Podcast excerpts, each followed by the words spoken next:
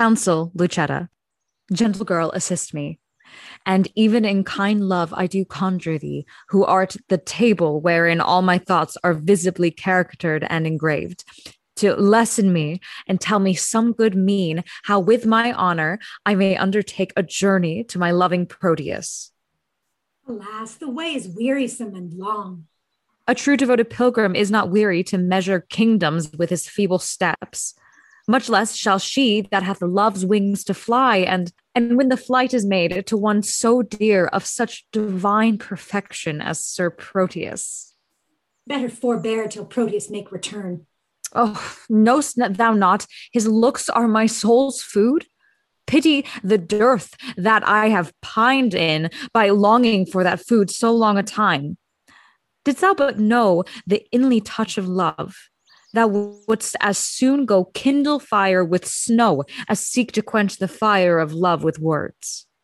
I, I do not seek to quench your love's hot fire, but qualify the fire's extreme rage, lest it should burn above the bounds of reason. The more thou dampst it up, the more it burns.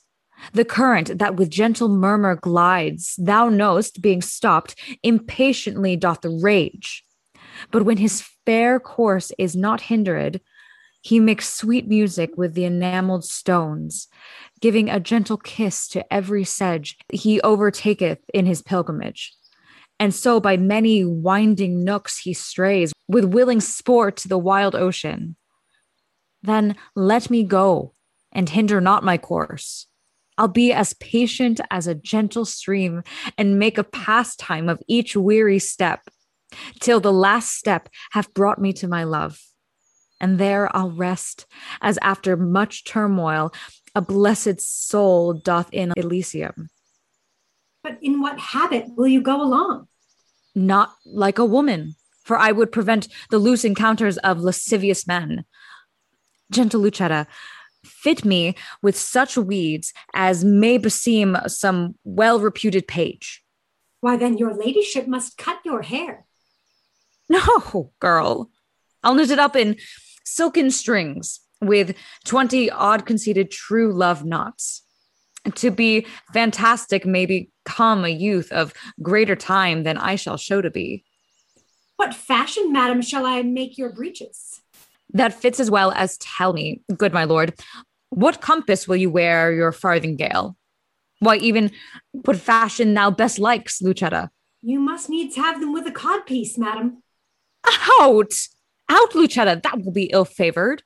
A round hose, madam, now's not worth a pin unless you have a cod piece to stick pins on. Lucetta, as thou lovest me, let me have what thou thinkst meet and is most mannerly. But tell me, wench, how will the world repute me for undertaking so unstaid a journey? I fear me it will make me scandalized. If you think so, then stay at home and go not.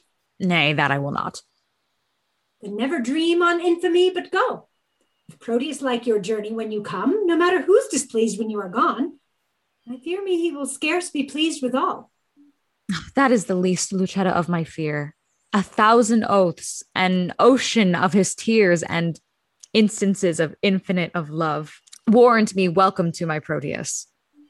All these are servants to deceitful men, base men that use them to so base effect. But truer stars did govern Proteus's birth. His words are bonds, his oaths are oracles, his love sincere, his thoughts immaculate, his tears pure messengers sent from his heart, his heart as far from fraud as heaven from earth. Pray heaven he prove so when you come to him. Now, as thou lovest me, do him not that wrong to bear a hard opinion of his truth. Only deserve my love by loving him. And presently go with me to my chamber to take a note of what I stand in need of to furnish me upon my longing journey. All that is mine, I leave at thy dispose my goods, my lands, my reputation. Only in lieu thereof, dispatch me hence. Come, answer not, but to it presently I am impatient of my tarriance.